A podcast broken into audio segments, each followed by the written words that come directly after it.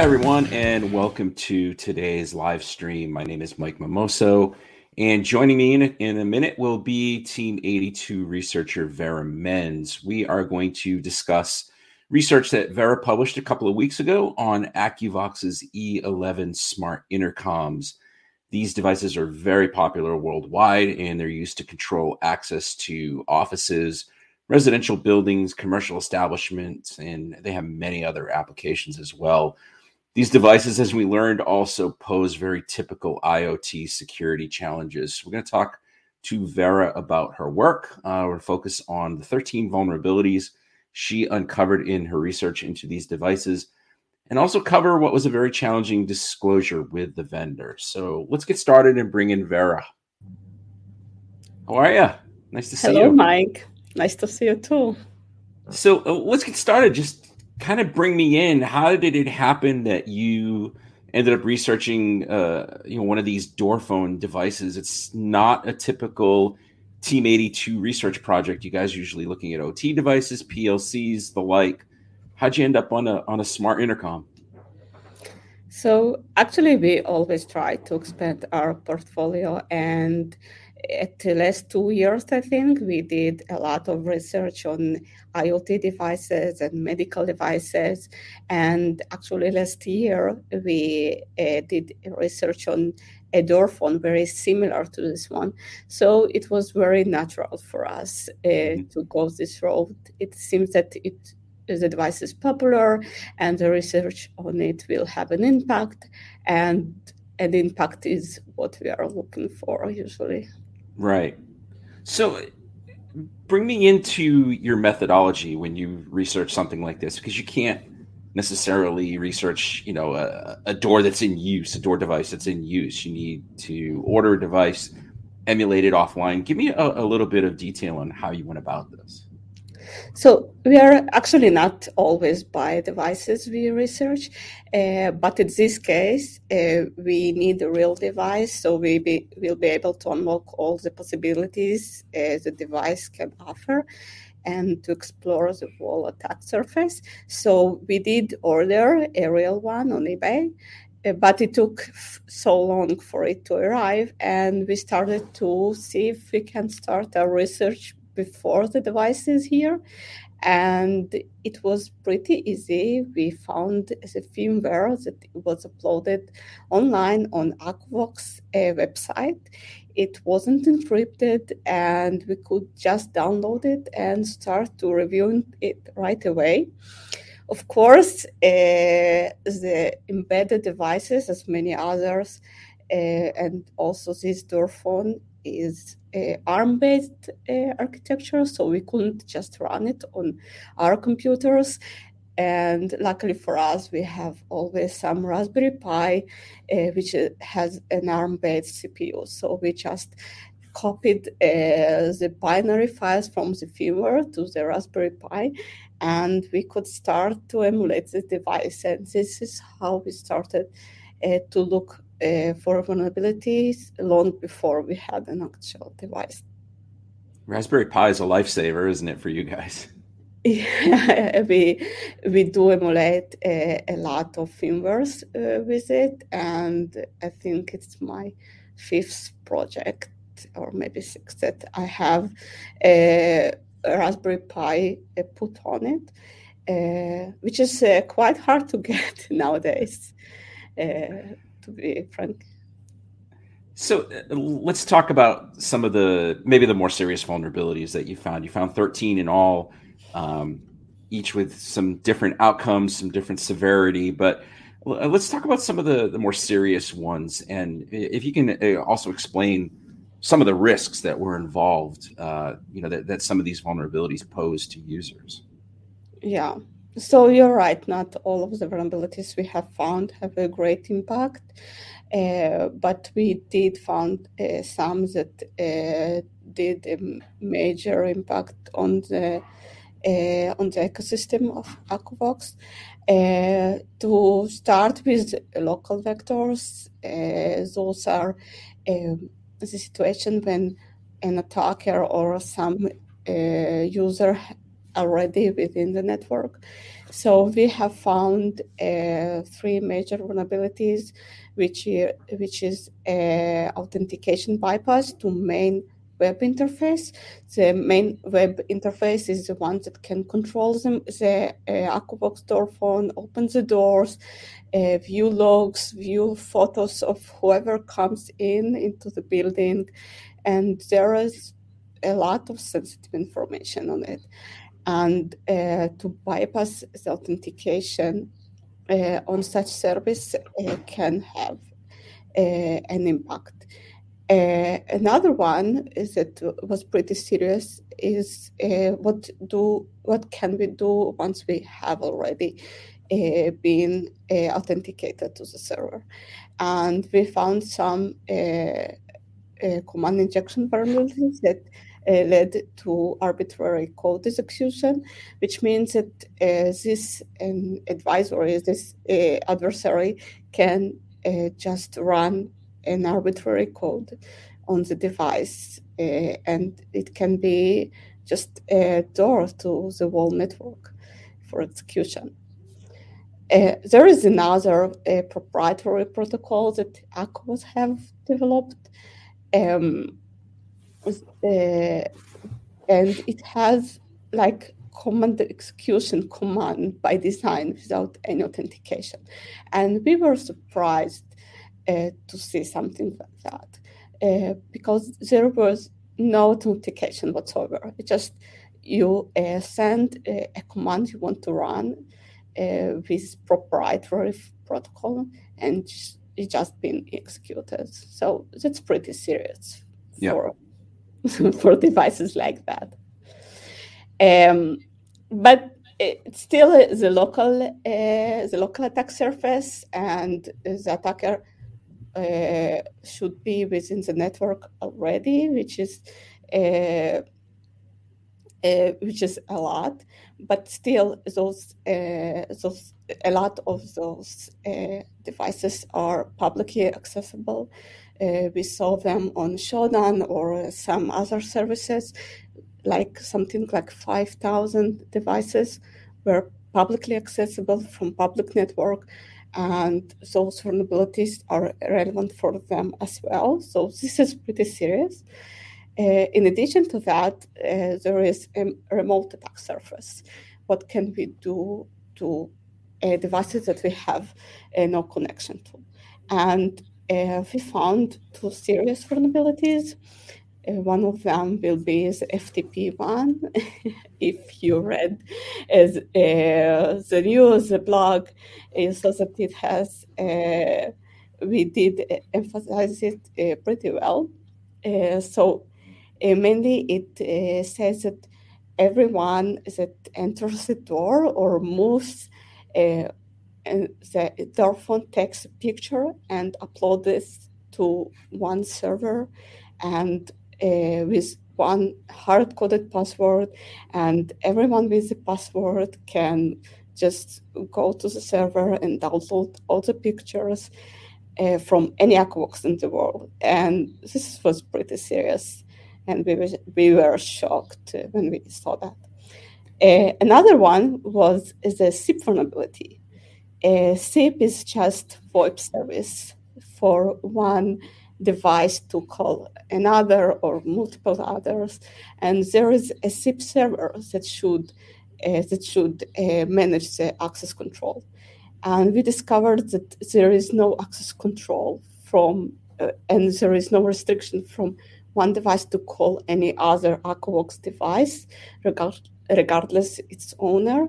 So, I, if I have if I'm an attacker, I can buy an Akuvox device for a rather cheap price and just call another someone's Akuvox device and just open the microphone and the, and the uh, camera on the device just to force it.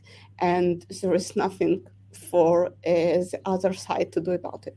So this is a pretty serious privacy issue. Yeah, and I mean the FTP vulnerability and the and the SIP one are just unbelievable. Just the implications, obviously, yeah. depending on where the device is installed, you've got privacy sure. issues. personal safety issues. There, there's a lot um, coming from from this work. So it, it's amazing that you found this these vulnerabilities. Um, just what does it say about the security processes of the vendor? I mean, are these typical issues for IoT devices? Are these things that you see normally in terms of, you know, there may not be a lot of, of security testing on some of these devices in general? I think that uh, the industry is uh, improving, but there is still a lot, a long way to go, especially in IoT devices, especially uh, uh devices that are uh, not committed uh, to uh, security in their portfolio. And there are sure some holes in their CI CD cycle. It seems that no security uh, audit is happening, uh, no penetration testing, uh, because those vulnerabilities was were pretty obvious. And FTP, for example, is very old a very old protocol. I think something somewhere in the 17th, and uh, it's not that common that someone uh, would use this protocol nowadays. Right. So uh, it seems that the, the focus on security uh, was surely lacking in their development cycle. And I hope that this report and uh, from my, my researcher colleagues will push those uh, vendors to look at security issues and understand how important they are and it's must to be taken care of. Mm-hmm. Yeah, and I mean, unfortunately, the the disclosure process wasn't very smooth with this vendor. Um, I don't know how much you want to share with us, but there's a timeline in the in the report of just you know this began in January 22 with um, Team 82 attempting to research, uh, attempting to contact the vendor with the research. Uh, maybe Vera, you can kind of share a little bit about just the back and forth. And we should say that they have finally confirmed um, that these vulnerabilities exist and are working on a fix, which is obviously a win in this case. Yes, for sure. Uh, so uh, indeed, the disclosure process was uh, difficult. It take it took uh, more than a year. Uh, we did disclose uh, disclose vulnerabilities as soon as we have found what have found them, and we didn't hear from the vendor, and our tickets were closed after we did open them again. Um, after some time, uh, for not being able to contact the vendor, we did uh, contact the uh, ICS and they uh, did try to contact Akuvox as well uh, without success. And they did issue uh, the advisories and the CVE numbers as they understood that the public has to be able to guard itself somehow. Uh, either it's by segmenting the device or removing the device whatsoever. Um, and that's what they, did. After the publication, it's like couple of weeks ago, uh, Akuvox did uh, did contact us and said that uh, uh they didn't get any uh, any disclosure process because it went to their spam and that they will uh, remediate those vulnerabilities as soon as possible. And they are working as as far as I know for the update firmware update and um, the FTP issues and the SIP issues, the serious ones. Uh, those, those are with greatest impact uh, they, uh, they, it was fixed. It's not working anymore. Uh, so it was a relief. Uh, for us uh, as consumers of those devices and for the security community because it says that we did an impact. It's just uh, right now there is serious vulnerabilities that are no no longer uh, exist, which is just great news. Yeah, it is great news. It, it, it's great when you know you can see a, a, positive outcome, obviously, but you know from Team 82's point of view, they, it's important to see vendors kind of respond and, and work with us in, in, a coordinated fashion, and that happens a lot. And when it doesn't, it's it's kind of becoming uncommon, which is, I guess, a good thing. But like, what are some of the things that you happens? Right. what are some of the things you would like to see vendors do to improve disclosures? And I know we've talked about like product uh, security pages on their websites, secure email addresses. Kind of explain why all that's important.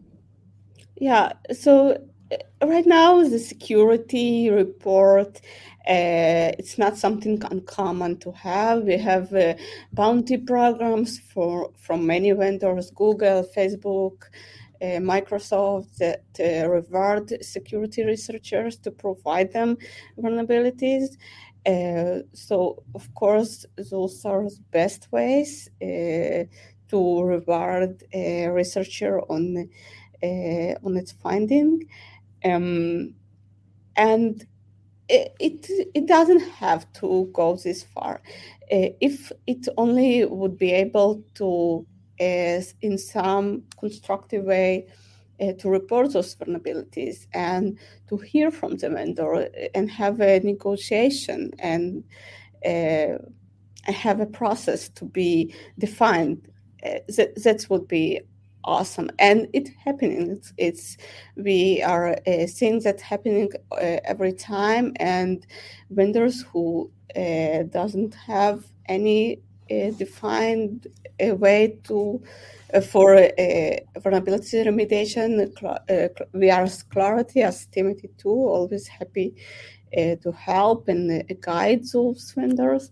So it's it is improving but just not fast enough yeah, yeah, it's still uh, a young industry in terms of uh, in terms of those processes, but it's it, it is getting better. Uh, so, uh, last question, Vera. Uh, we should definitely talk about mitigations. Um, you know, until Akuvox has a firmware uh, update that's available and been tested and confirmed that it works, I think it's important that organizations that do have these devices installed have some advice in terms of mitigations. It's not always feasible to just rip these things out. It's, yeah. Um, so, any what are your recommendations in terms of, you know, temporarily kind of blunting the impact of these vulnerabilities? So, first of all, uh, Akuvox, uh, they will issue uh, an update a, a new firmware uh, without those vulnerabilities, and anyone with uh, those devices uh, should be up to date and look for this update. It it should come any day now, I think. about the devices that already is it can be for some reason be updated or just up until the update arrives uh, it is always important uh, to know what device, what attack vectors the device exposed to. So if uh, your device, for example, uh, can be fo- found on services like Shodan on Censys, you should seriously to consider to remove it uh, and to put it uh, behind some uh, NAT service what's, uh, or any other solution. So the device won't be accessible from public network, which is a bad practice uh, regardless uh, Akuvox vulnerabilities. And another thing uh, that may uh, help within the local network is to, seg- to segment the Akuvox devices in different segments. So only specific uh, endpoints will be able to uh, contact the device and communicate with it. This way, even if there is another new vulnerability of command injection that can lead to remote code execution, the attacker won't able to do it because he just doesn't have any a way to communicate with this device. And uh, as from uh, apart from the main administrator, there is no need for anyone to be able to to do that anyway. Right. So no, nothing is uh, missed here, um, and uh, of course uh, the password for uh, the interfaces for the web interface uh, must be changed from uh, the admin admin default one. so even after the update will come still uh, to bypass uh, the authentication with default uh, password is pretty common. so one should avoid that, of course. Great. Excellent advice. All right, Vera, thank you so much for uh, for joining me today. I think this is uh, an important conversation, and congratulations on on the good work. Keep it up. Thank you. Thank you. Thank you, Mike. All right. Bye bye, everyone. Bye.